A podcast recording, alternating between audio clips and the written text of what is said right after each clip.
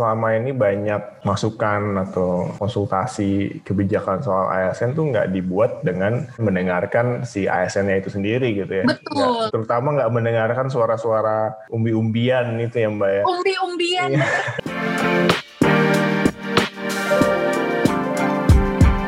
Hai sahabat TCID, kalian sedang mendengarkan podcast Suara Akademia, ngobrol seru isu terkini bareng akademisi.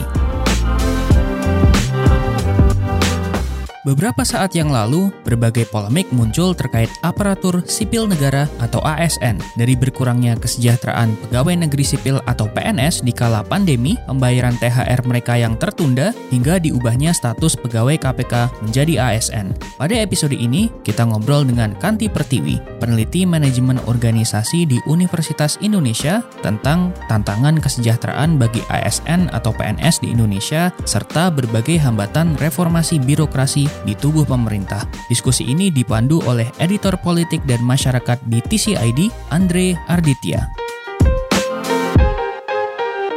Halo sahabat TCID, Eh, jumpa kembali di podcast Suara Akademia. Kali ini bersama saya Andre Aditya, editor politik dan masyarakat. Tamu kita pada episode yang ini adalah eh, Mbak Kanti Pertiwi. Mbak Kanti ini eh, dosen di Fakultas Ekonomi dan Bisnis di Universitas Indonesia. Halo, selamat sore Mbak Kanti. Halo, sore Mas Andre, apa kabar? Kabar baik, terima kasih udah bersedia bergabung di podcast Suara Akademia. Mungkin bisa ceritakan sedikit nih Mbak. Mbak Kanti kan kalau di TCID itu salah satu penulis yang selalu menarik gitu kalau ada pitch Melawan tuh. arus ya?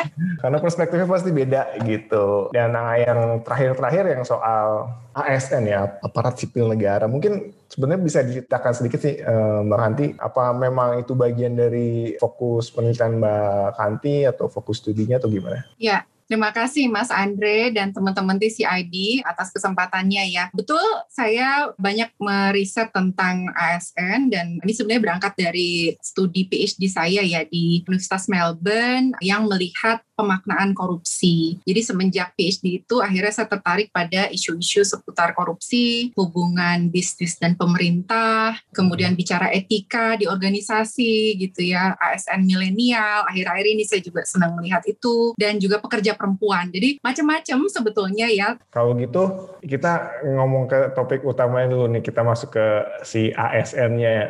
Mungkin buat aku sendiri bahkan ASN itu istilah yang sebenarnya baru ya dan aku sendiri suka ketukar-tukar ASN dan PNS. Mungkin kalau PNS apakah itu istilah zaman dulu? Mungkin generasiku taunya eh, PNS, itu ya? PNS pas zaman Orba gitu. Apakah itu PNS sekarang disebutnya ASN atau memang itu tuh dua istilah yang berbeda, Mbak? Jadi kalau kita lihat undang-undang ya, undang-undang ASN nomor 5 tahun 2014 tentang aparatur sipil negara itu menjabarkan bahwa ASN adalah profesi bagi pegawai negeri sipil atau PNS dan pegawai pemerintah dengan perjanjian kerja yang bekerja pada instansi pemerintah. Jadi ini istilah yang disematkan kepada dua kelompok pekerja nih sekarang ya. Ada yang PNS yang masa kerjanya tidak terbatas gitu dalam artian Hmm. nanti sampai usia, usia pensiun dan ada juga klasifikasi satu lagi pegawai pemerintah dengan perjanjian kerja. Jadi ada batasannya gitu ya berapa lama mereka bekerja gitu dan sekarang semuanya payungnya ASN gitu ya, baik yang PNS maupun yang PPPK ini gitu ya. Dan mereka ini tersebar di berbagai institusi publik dari mulai kementerian, terus ada juga lembaga gitu ya, kemudian perguruan tinggi juga ada ASN-nya, dosen ada yang ASN dan di sekolah-sekolah juga ada guru-guru yang statusnya ASN begitu. Oh, aku baru tahu. Jadi yang statusnya sementara atau mungkin bahasa umumnya kontrak gitu kali Mbak ya. Betul. Kontrak terbatas berapa tahun. Oh, itu masuknya aparat sipil negara. Oke. Sekarang iya, mereka juga masuknya ASN. Walaupun kalau dari sisi hak dan kewajiban tidak sama persis ya, ada perlakuan-perlakuan yang berbeda gitu ya, termasuk soal penghasilan dan lain-lain gitu. Jadi ada perbedaan, tetapi payung besarnya tetap ASN gitu. Iya, ada kata aparat. Aku tadi mikirnya ASN tuh apa cuman yang ada di angkatan gitu misalnya.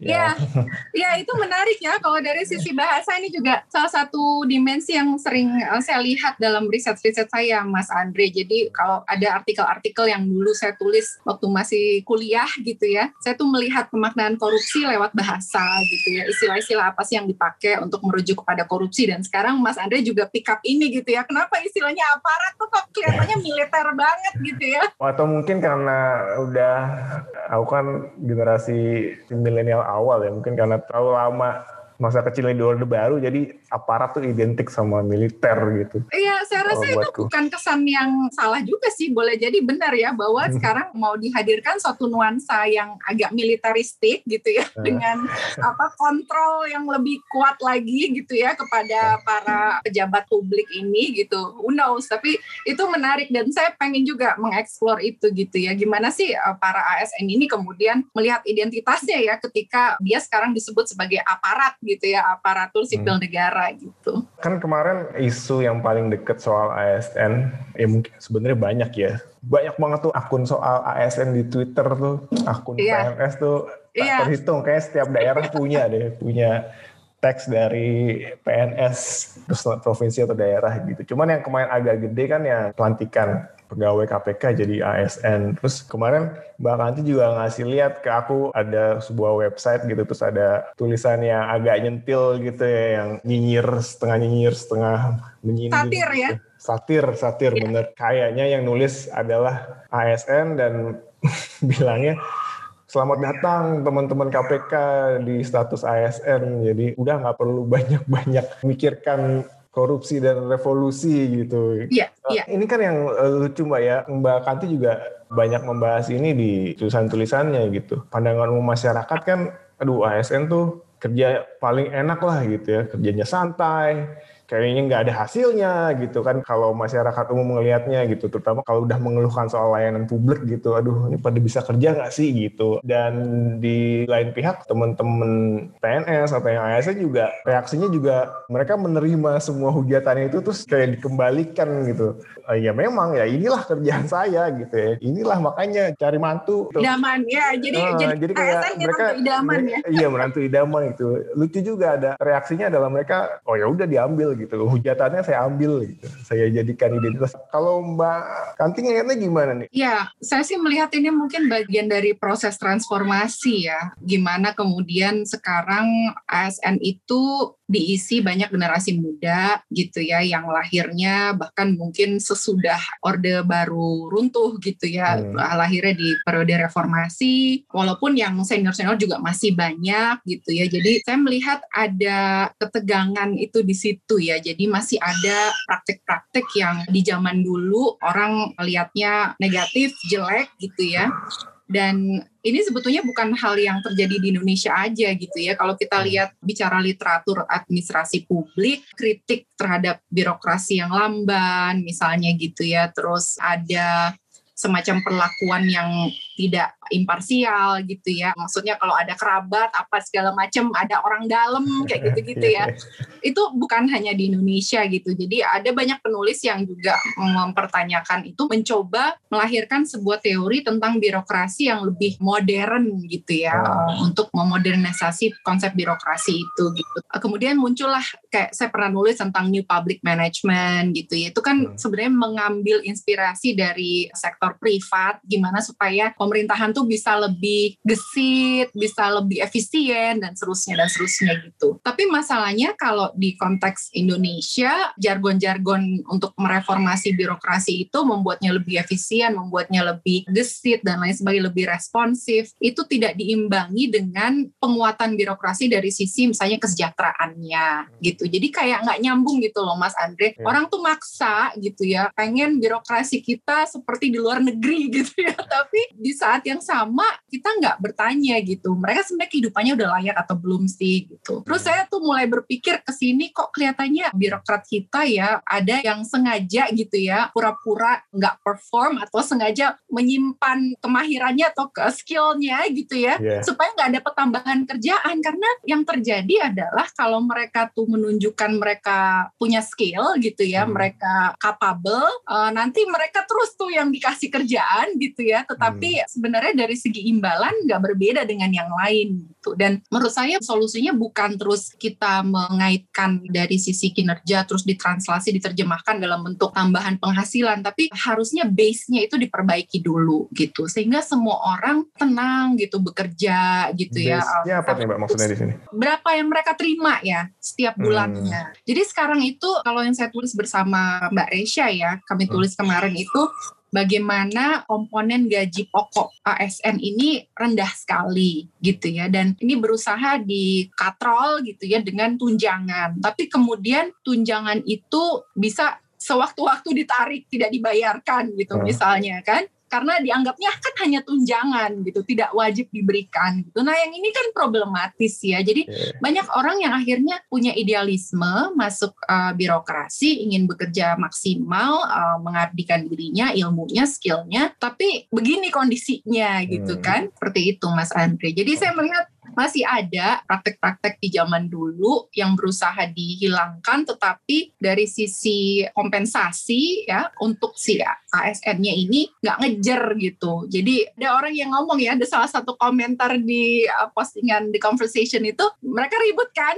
Iya, komentar gitu terus dia ngomong aduh yang bener aja dong kan you pay peanut you get monkey gitu Iya. kayak gitu ungkapan-ungkapannya jadi ini serius ya Mas Andre Iya. jadi kritiknya para ASN ini serius banget gitu Kak. masa sih kita bisa bicara tentang public value gitu? Misalnya ya mau over public value tapi cicilan rumah nggak jelas gitu ya. Hmm. terus biaya pendidikan anak biaya kesehatan dan lain sebagainya. Apalagi kalau yang tinggal di Jakarta ya. Jadi uh, makanya di Pemda DKI kita lihat mereka bisa naikin signifikan gitu kan penghasilan THP-nya ya take home pay untuk pegawainya. Karena mereka udah berpikir gitu ya nggak bisa kita nuntut kinerja tapi uh, dari sisi imbal jasanya nggak sebanding gitu. By the way, kalau ada suara-suara burung masuk, itu tetangga saya punya burung suara kenceng banget.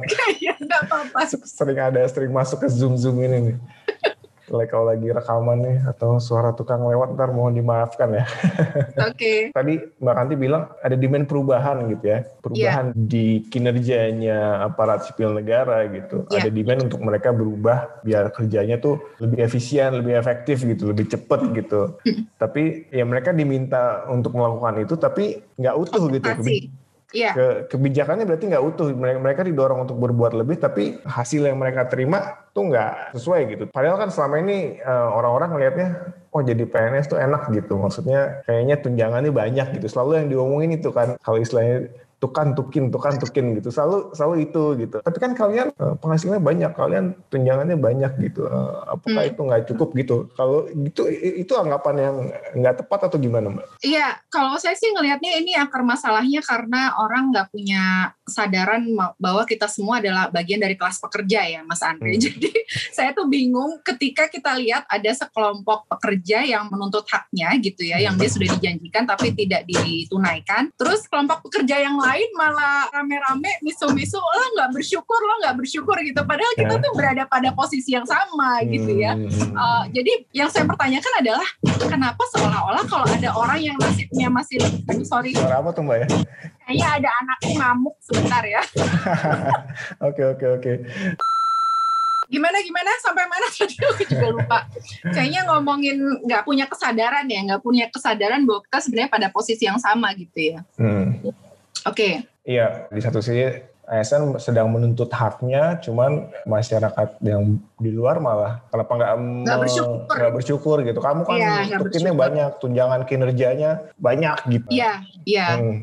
Ya itu itu pandangan orang awam ya, Mas Andre. Hmm. Dan kalau kita perhatikan responnya dari akun-akun medsos yang dikelola kelihatannya oleh ASN ya, itu mereka ya biasanya udah EGP gitu ya, Iya. udah capek gitu ya. Hmm. Terus mereka cenderung justru malah mengkritik balik gitu kan. Ya misalnya ya emang tukinya cuma kecil. Oh ya itu tadi mungkin satu hal yang orang nggak paham ya, orang awam itu melihatnya besaran tukin itu sama Hmm. di semua instansi dan di semua level gitu ya dan ini yang mungkin jadi kritik juga ya untuk manajemen ASN dengan sistem penggajian yang sangat rumit gitu ya dengan ada sistem golongan dan lain-lain itu membuat orang nggak bisa mengerti di dalam tuh seperti apa gitu ya Hmm. untuk kayak saya tiap kali nulis artikel disuruh bandingin gitu kan tolong kasih contoh dong Mbak Kanti aduh yeah. pikir balik nyari contohnya yang bisa merepresentasikan kesenjangan itu karena memang tergantung banget gitu Anda posisinya di mana bekerjanya di instansi apa hmm, uh, yeah. Iya. apakah instansi Anda bisa mengamankan anggaran yang cukup untuk dibagi-bagikan ke semua pegawai gitu ya itu hmm. variabelnya banyak sekali gitu jadi yang yang masyarakat awam tahu dapat tukin tukin besar gitu di mana dulu gitu ya tergantung oh, gitu gimana okay. bekerjanya. Kalau yang dari Mbak Kanti teliti nggak layak gitu penghasilannya mereka berarti? Iya, jadi penghitungan tukin itu mekanismenya adalah lewat ada namanya indikator reformasi birokrasi ya, itu yang saya tahu ya. Jadi berapa besar yang Anda terima itu tergantung instansi Anda sudah seberapa baik pencapaiannya dari sisi reformasi birokrasi hmm. gitu. Tapi masalahnya entah mengapa ya proses ini tidak transparan dan saya mendapat banyak sekali cerita bahwa indikator atau pemenuhan indikator ini bergerak terus setiap tahunnya. Hmm. Jadi instansi yang mungkin tahun lalu berharap tahun ini dia bisa naik gitu ya persentasenya, ternyata nggak juga juga gitu ya. Jadi indikatornya bergerak, jadi dia semakin ketinggalan gitu dan yang menjadi patokan selalu Kementerian Keuangan ya, Kementerian hmm. Sultan kata orang ya. Nah, hmm. Kementerian Sultan ini yang sudah menikmati 100% sebetulnya dan semua orang jadi ya ASN ya, non Kemen Sultan pastinya punya grudge gitu ya ke Kemen hmm. Sultan gitu ya, ketidakpuasan. Iri, iri, dengki, iri, dengki. iri, iri yang berdasar menurut saya yeah, gitu. Yeah. Karena ketika instansi-instansi pemerintah ini diperkenalkan dengan sistem sistem seperti merit gitu ya merit system terus sekarang hmm. bicara talent management terus ada yang namanya sasaran kinerja pegawai yang dibuat tiap tahun ya sampai diukur ke level individu gitu ya mereka pasti merasa saya sudah melakukan apa yang menjadi kewajiban saya nih gitu ya hmm. tapi kok hak saya tidak juga diberikan gitu. Itu yang muncul gitu di dalam diskursus terkait ASN ini. Kalau gitu masalah paling mendasarnya di mana Mbak? Sistem penghargaannya apa ditata ya. kelola secara dasarnya? Kalau saya sih sesuai ini background saya ya Mas Andre. Jadi saya mau bicara produksi pengetahuan sebetulnya tentang ASN itu sendiri ya. Gimana sih caranya kita memahami birokrasi gitu ya? Kenapa sih kita selama ini melihat birokrasi selalu menggunakan teori-teori yang bukan berasal dari konteks kita sendiri gitu misalnya ya uh, ya seperti new public management dan seterusnya itu tidak berangkat dari pengalaman kita gitu. Apa sih yang menjadi persoalan di kita dan sampai di mana sih sebetulnya kita bisa bicara merit gitu ya? Apakah merit itu tepat diterapkan di saat ketim ketimpangan itu di mana-mana gitu ya. Ketimpangan dari sisi pendidikan ketimpangan sorry mbak. Ya, merit ya. di sini tuh uh, sistem me meritokrasi merit, jadi ya intinya adalah bahwa uh, siapa yang kompeten maka akan maju gitu ya. Naik hmm. di organisasi dari sisi karir dari sisi pendapatan dan lain sebagainya gitu ya. Siapa uh, yang prestasinya baik gitu. Iya siapa yang prestasinya baik I, gitu ukurannya ukurannya ukuran siapa yang menentukan? Iya yeah. betul. Siapa yang menentukan gitu kan? Saya sering melihat akhirnya ini semacam ada ketidakadilan gitu ya ketika uh, instrumen-instrumen ini yang dikembangkan di negara-negara yang latar belakang sejarahnya berbeda dengan kita gitu ya trajektorinya uh, berbeda dengan kita. Kemudian instrumen ini diperkenalkan di kita itu sudah banyak tulisan yang mengkritisi itu gitu ya Mas Andre. Gimana bicara merit gimana bicara penilaian kinerja yang diharapkan imparsial gitu ya bahwa bos kemudian harus memberikan ranking kepada anak buahnya gitu ya. Hmm. itu sulit sekali gitu diterapkan di kita. Apalagi di sisi lain bos ini tahu gitu ya di saat dia memberikan peringkat jelek nanti penghasilan anak buahnya gimana gitu ya sekarang aja hmm. udah nggak jelas nih apalagi kalau dia dipaksa untuk memberikan penilaian yang uh, fatal gitu kan yeah. jadi selalu uh, bertabrakan gitu antara nilai-nilai ya value yang ada di dalam tubuh birokrasi yang sudah punya sejarahnya sendiri gitu ya dengan instrumen-instrumen yang baru dan masuk diperkenalkan ini gitu. Iya. Yeah. Instrumen yang tadi itu yang NPM apa tadi? New. Ya, ada New Public Management new ya. Public, itu sebenarnya paradigmanya itu ya. Itu dari mana Mbak kalau itu? Itu paradigmanya sebetulnya. Jadi intinya adalah New Public Management ini ingin menerapkan prinsip-prinsip pengelolaan di birokrasi ini layaknya perusahaan swasta gitu ya. Okay. Uh, organisasi yang memang memiliki tujuan untuk ya mengumpulkan profit, gitu profit gitu ya. Uh, uh, uh. Jadi oh, NPM uh, ini dari negara-negara barat barat gitu. Iya, dari negara-negara Hmm. barat. Jadi tahun 70 80-an itu didahului di ya mungkin salah satunya Inggris, New Zealand juga cu- cukup duluan gitu ya Hmm. untuk menerapkan itu, Australia juga. Jadi mereka eh, bisa memperkenalkan itu eh, di saat persoalan-persoalan lainnya mungkin tidak seperti kita gitu ya. Hmm. Jadi kalau di kita eh, ya itu tadi kayak hubungan kekerabatan di dalam kantor itu menjadi terusik semua gitu ya dengan instrumen-instrumen yang imparsial ini gitu yang Hmm. menjanjikan objektivitas dan seterusnya dan seterusnya gitu. Terus bicara misalnya talent management gitu ya. What is talent gitu ya? Siapa who gets to define what talent is gitu kan? Ini kan Hmm. juga problematis ya kalau misalnya hanya didefinisikan sepihak oleh uh, ya katakanlah sekelompok elit di organisasi lalu mengalienasi sisanya gitu ya dan Hmm. ya begitulah salah satu contohnya. Kalau misalnya Mbak bilang ini ada paradigma paradigma yang dipakai di tata kelola ASN di Indonesia yang nggak sesuai dengan sejarah yang kita punya atau nggak sesuai dengan kultur yang kita punya gitu. Yang kira-kira pas yang seperti apa Mbak? Eh, Atau apakah udah ada itu bisa diterapkan di di, negara lain atau Oke. bayangannya yang kira-kira bisa pas di Indonesia itu yang seperti apa? Ya, sebenarnya kalau dari sisi konsep ada yang lebih berpihak kepada birokratnya sendiri itu yang dinamakan new public service ya. Jadi Hmm. new public service itu ya bukan semata-mata efisiensi ya, tapi juga bagaimana birokrat itu bisa mendeliver value ke uh, masyarakat sekitarnya, masyarakat yang menjadi uh, konstituen gitu ya, yang harus mereka layani, mereka berikan pelayanan dan seterusnya. Tetapi juga dengan catatan gitu ya, kita lihat juga konteksnya di Indonesia sudah siap belum bicara service gitu ya, bicara public value. Ya kalau masalah kesejahteraan aja masih belum dibenahi gitu ya. Kenapa sampai sekarang begitu banyak pakar yang mengusulkan supaya ASN itu diterapkan yang namanya single salary ya, Hmm. yang mana itu diterapkan di pegawai KPK. Jadi pegawai Single KPK salary itu gimana Mbak? Jadi mereka hanya menerima satu besaran gaji. Kalau ASN kan ada tunjangan, ada Hmm. gaji pokoknya. Hmm. Dan gaji pokok itu biasanya kecil banget gitu ya, lalu dikompensasi dengan tunjangan yang besar. Nah, Iya. kalau Hmm. di KPK, saya dulu kan pernah kerja di KPK juga ya, Mas Andre. Jadi Kerja saya dulu, di KPK. iya, saya dulu pernah kerja di KPK. Oh, jadi apa Mbak? Saya waktu itu memang tenaga temporer satu tahun kontraknya sebelum saya mengajar di UI. Hmm. Terus eh, saya jadi asisten analis gratifikasi waktu itu. Oh. Jadi saya banyak bicara isu gratifikasi, makanya kemudian saya tertarik meneliti itu Iya, gitu. iya, iya. Wah Jadi- jarang-jarang nih ada ada orang bisa bilang saya orang KPK ya. Mbak Oh iya, Kanti- dulu Mbak Kanti ini orang KPK dulu. Serem Gitu. juga. Iya. Jadi gimana Mbak? Jadi kalau di KPK itu single salary. Single salary waktu itu ya. Jadi mungkin setelah mereka alih status akhirnya berubah gitu sistem penggajiannya. Dan itu yang menjadi kegelisahan banyak orang kan di media mereka bicara. Terus nanti KPK bakal sibuk ngumpulin ini dong uh, seperti ASN ngumpulin perjalanan dinas gitu ya.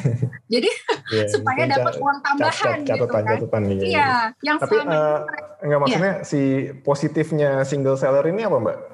Nah, uh, positifnya adalah dengan besaran yang satu itu gitu ya, Hmm. dan diharapkan besarannya juga masuk akal gitu ya, menjamin lah, menjamin kehidupan si ASN ini layak gitu ya, dia bisa mencukupi keluarganya gitu, jadi bisa fokus bekerja. Jadi dia tuh nggak ada. Sekarang kritiknya di ASN kan nanti banyak proyek-proyek atau kegiatan-kegiatan yang sebenarnya nggak perlu gitu ya Hmm. diada-adain supaya ada honor gitu ya, Ah, supaya ada perjalanan oke. dinas dan lain sebagainya. Jadi kalau dia udah tenang, yang saya ingat ya, waktu saya kerja di KPK, Mas Andre, sebagian besar orang itu nggak mau pergi perjalanan dinas, Mas Andre, Oh, karena dia udah ribet sama kerjaan yang udah di atas Hmm. mejanya gitu ya. ya ya. ya. Pakai pergi-pergi lagi nanti malah dapat tambahan kerjaan lagi gitu, yang yang di meja aja nggak selesai. Just- Sementara dan, kalau di dan ASN, sebaliknya, iya. Perjalanan Sebaliknya dinas tuh dicari gitu ya. dicari gitu.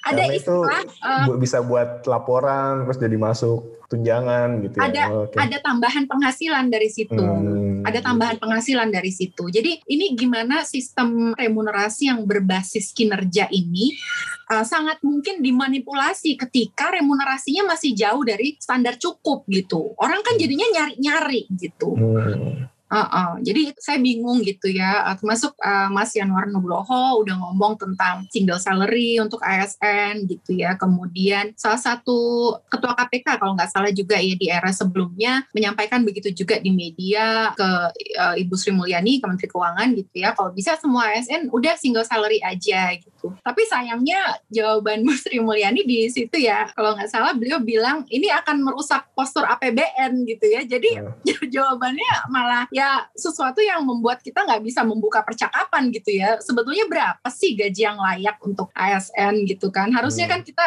mengarahkan perdebatannya ke sana gitu. Jadi ya tadi nah ini ditutup nih pintu diskusinya gitu. Jadi apakah Mbak Kanti ngelihatnya gimana jadi prospeknya apa untuk perubahan uh, di tata kelola ASN ini ada nggak ya. sih ada nggak sih harapan untuk berubahnya ya. atau atau gimana gitu? Saya rasa selalu ada ya, apalagi hmm. kalau uh, kita lihat Kemenpan RB ya reformasi birokrasi itu kan terus apa bergantian diisi oleh orang-orang yang juga berangkat dari latar belakang akademisi ya, banyak yang latar belakangnya juga peneliti gitu dan uh, ya kita lihat gitu seberapa besar sih mereka mau membuka pikirannya gitu ya dan membuka percakapan gitu ya tentang manajemen ASN ini sebetulnya sudah memanusiakan birokrat belum sih gitu? Karena sejauh ini uh, banyaknya justru mendehumanisasi birokrasi gitu Mas Andri. Kayak selama COVID gitu ya. Hmm. saya pernah nulis juga di artikel yang lain gimana birokrat ini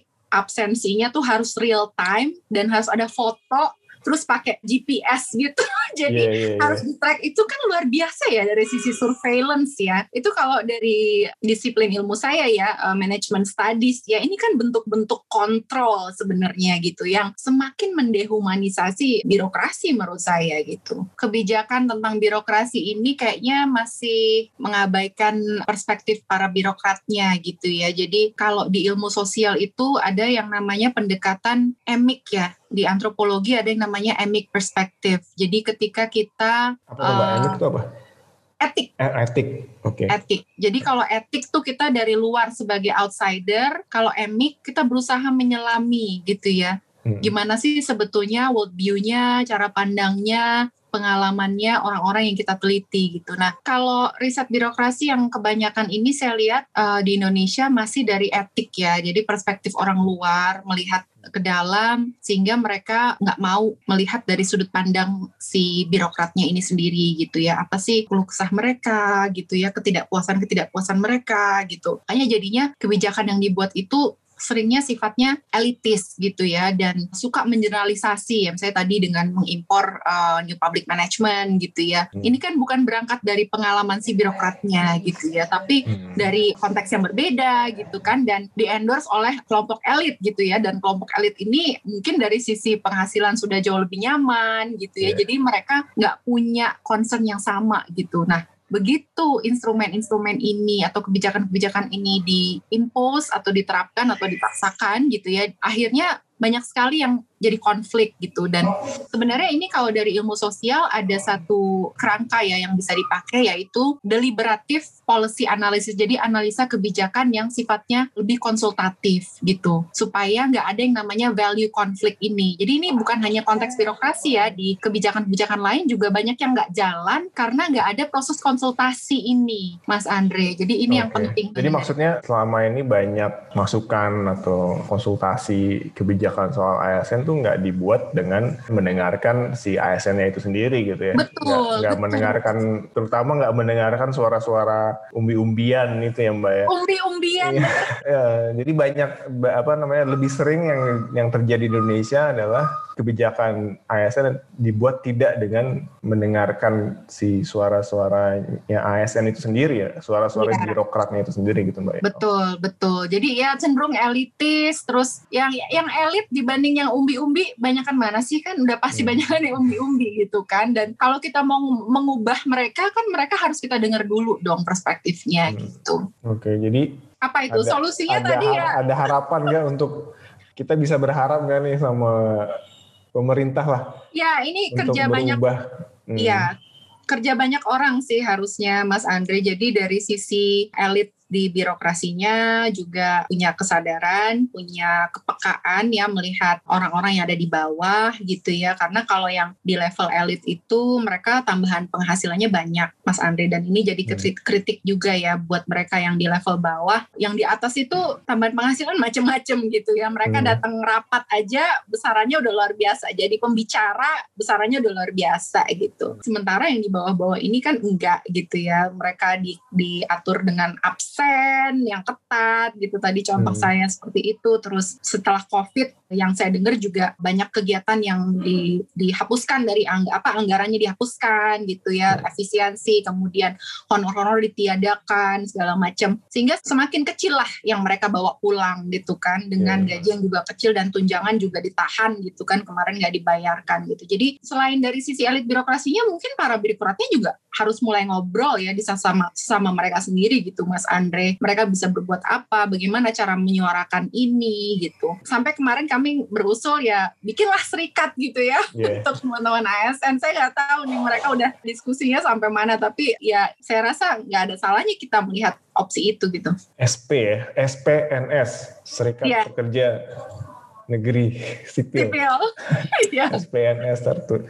Tapi di negara lain ada mbak serikat pekerja ada. untuk ada. si civil servant ini mereka punya SP ada Australia, India, Inggris kalau nggak salah waktu kemarin kita coba telusuri gitu ya dan mereka akhirnya mempunyai posisi tawar kan jadinya Mas Andre hmm. kalau misalnya ada perlakuan yang sewenang-wenang gitu ya kebijakan yang sewenang-wenang ya mereka bisa punya channelnya gitu ya untuk secara kolektif menyuarakan gitu apa yang menjadi ketidakpuasan mereka gitu. Ya kurang lebih seperti itulah. Jadi saya pikir bukan sesuatu yang tabu dan bukan sesuatu yang tidak mungkin gitu ya untuk dilakukan. Tapi kalau di Indonesia apakah saat ini misalnya kalau bikin kalau PNS atau ASN bikin serikat pekerja apa? Apakah itu tidak melanggar aturan? Apakah aturan membolehkan? Gitu. Ada ada space yang seperti apa gitu buat mereka ya. gitu, untuk untuk ya mulai. kalau uh, dari hasil diskusi saya uh, itu sangat dimungkinkan dan malah dilindungi oleh undang-undang Mas Andre. Jadi oh, kita oh, kan punya undang-undang dasar 1945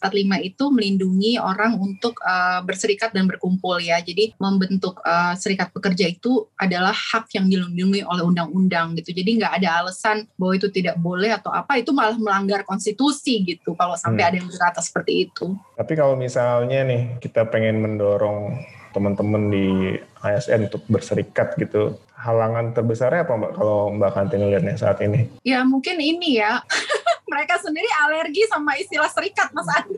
Jadi itu kan suksesnya Orde Baru ya memecah-mecah hmm. ya kelompok pekerja ini dengan istilah pegawai, karyawan gitu yeah. ya, uh, buruh, buruh, terus uh, ya beda-beda gitu. Jadi setiap kali yang satu Mei kita tahu kan, uh, yeah. apa wah buruh demo pasti semuanya misu-misu yang namanya pegawai nggak merasa dia buruh gitu ya. Hmm. Jadi mungkin itu tantangan pertama gitu ya, bagaimana menyatukan rasa senasib sepenanggungan ini sebagai pekerja gitu ya. Dan kemudian yang lainnya mungkin karena dari sisi penggajian juga rumit gitu. Jadi mereka terpisah-pisah gitu nasibnya. Ya tergantung instansinya di mana gitu kan. Jadi mungkin kita jangan sampai salah colek. Nanti yang kita ajak hmm. uh, berserikat ke Sultan mungkin mereka nggak mau ya. Nggak butuh gitu. Menggarami air laut ya jadi usahanya ya. Enggak saya udah enak kok nggak perlu berserikat kayaknya enggak dengan tidak bermaksud menyinggung teman-teman di Kemen ya, Sultan ya. tidak. ya. Sebelumnya nih mohon maaf nih. Disclaimer dulu. Iya, iya, iya.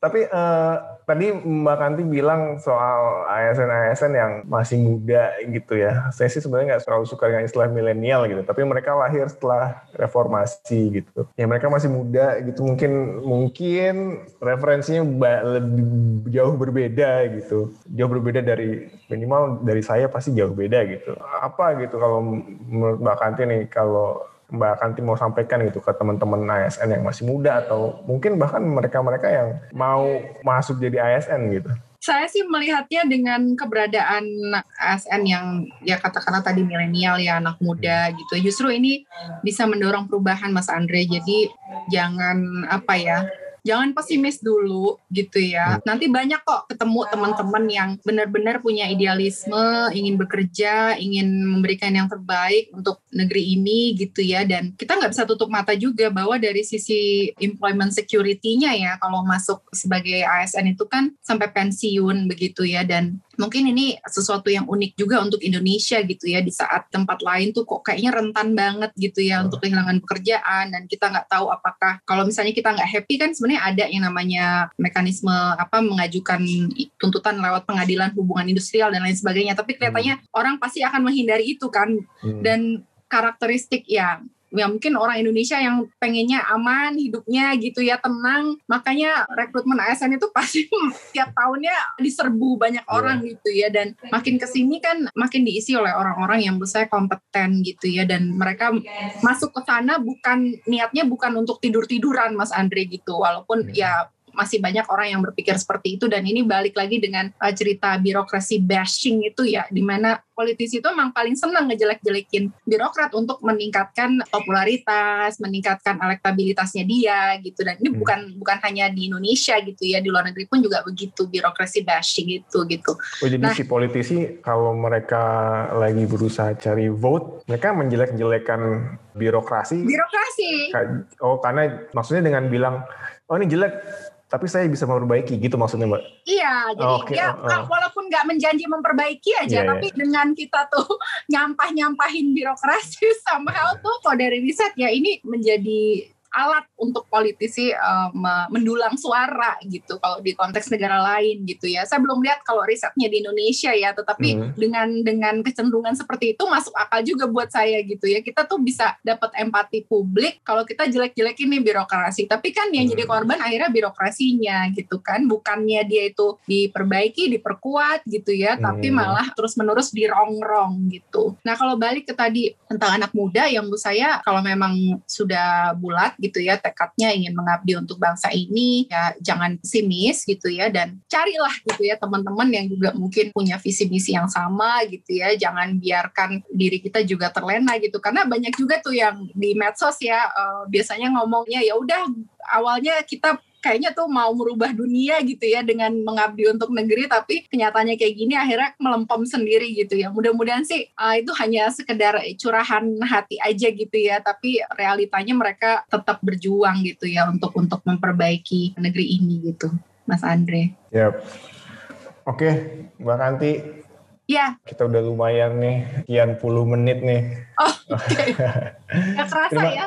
Iya, terima kasih Mbak Kanti ya uh, atas ya, waktunya. Makasih. Ya, mudah-mudahan nanti uh, kita akan nantikan terus nih tulisan-tulisannya Mbak Kanti. Juga mungkin nanti kalau kita ada episode-episode podcast berikutnya yang mungkin melibatkan Mbak Kanti lagi. Kalau gitu, terima kasih uh, sahabat TCID. Demikian podcast kita hari ini dengan Mbak Kanti kita tadi membicarakan apa itu ASN terus bagaimana sebenarnya mereka dalam posisi yang terjepit juga harapan-harapan yang bisa kita sematkan ke ASN-ASN yang mungkin baru atau mungkin muda. Baiklah, demikian episode Suara Akademia kali ini. Ikuti terus konten-konten The Conversation Indonesia dan sampai jumpa di episode-episode berikutnya.